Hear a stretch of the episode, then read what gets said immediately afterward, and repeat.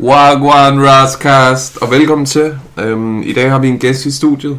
Han hedder, han hedder Jones, og øh, vi skal snakke noget astrologi. Jeg har nogle spørgsmål. Er du klar? Jamen altså, lad os på. Okay. Øh, bum, bum, bum. Første spørgsmål lyder... Hvorfor 13-tegns astrologi frem for 12-tegns? Vi kender de 12-tegn, hvorfor 13?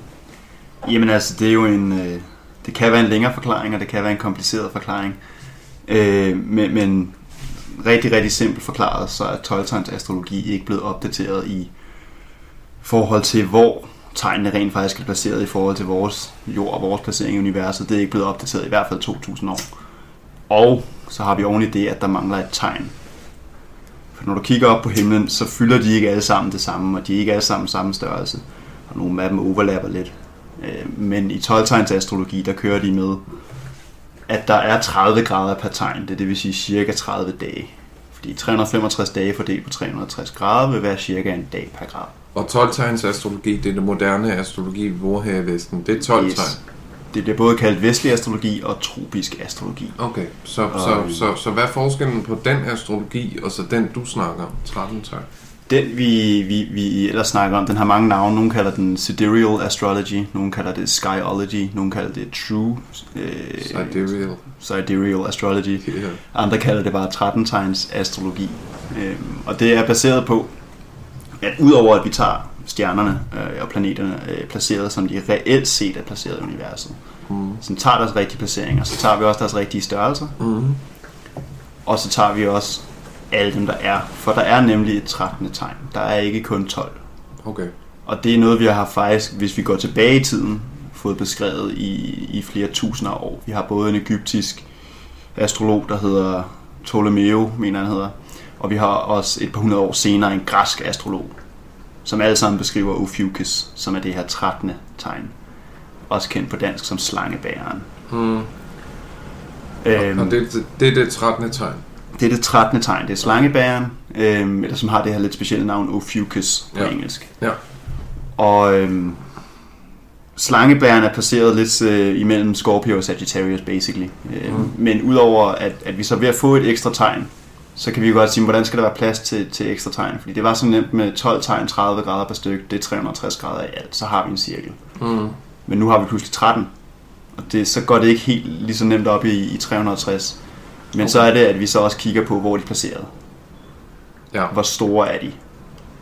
Og der er det sådan, at tegnene har en anden størrelse, end de er blevet beskrevet med de 30 grader. Vi så har, hvad, hvad gør det, at der er kommet 13, så, så forkorter det? Det vil forkorte nogle tegn. Det okay. er selvfølgelig, lad os sige, hvis vi skulle lave det helt lige, hvis alle sammen stadig fyldte det samme, mm. øhm, så, så skal vi lige pludselig fjerne grader fra alle sammen sådan så de alle sammen har samme størrelse, så er vi op med 25 grader. Jeg ved, jeg har ikke regnet på det, mm. men, men så vil det være der omkring Men det er, ikke, det er ikke firkantet 30 grader hver, hver Nej, tegn? det er ikke, de er ikke alle sammen 30 grader. Det er ikke en pizza, der er skåret ud på en færre måde. Okay. Øhm, I stedet for så har vi et, nogle meget store stykker. Vi har det største tegn, ja. der fylder mest. Det vil være Jomfruen eller Virgo, mm. som har 43 grader. Mm. Det vil sige omkring 43 dage, måske 44 dage. Ja. Og så har vi den modsatte ende af spektret, har vi Scorpio, mm. som er helt nede på et sted imellem 6 og 7 grader nu. Det er det korteste. Korteste tegn overhovedet, det vil sige, det er 7 dage cirka, du har mm. til at være født i Scorpio, eller til at have en planet liggende i Scorpio. Mm.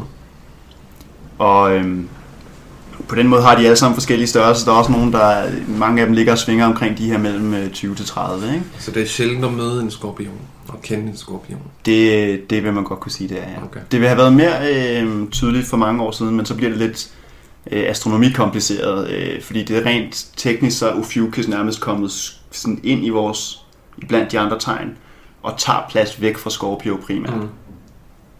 Øh, og det kan man selvfølgelig også komme ind i, hvad det kan betyde, rent ja. energimæssigt, hvordan det er en forandring. Øhm, men i hvert fald så, så ender vi med, at øh, når vi har 13 tegn lige pludselig, øh, og de har nogle helt andre gradtal, så, så ligger man faktisk ikke født der, hvor man nødvendigvis har fået at vide, at man er født. I 12 astrologi. Okay. Og det vil sige, at du kan rent faktisk have levet et liv, hvor du tror, du er et tegn, og prøver på at leve efter et tegn, men du er faktisk et helt andet tegn. Og det skyldes jo flere ting. Selvfølgelig både, at vi får Fucus ind, som rykker det lidt, og så at vi også får de rigtige størrelser ind. Det rykker også det hele lidt. Men så også den her del med, at man ikke har opdateret hvor stjernerne er placeret i, i hvert fald 2000 år, det rykker også ved det, fordi universet bevæger sig hele tiden, tingene drejer hele tiden, og derfor vil det hele tiden skifte lidt. Det er også derfor, vi skifter igennem de astrologiske tidsaldre, som er omkring 2-2.500, måske mere år. Mm.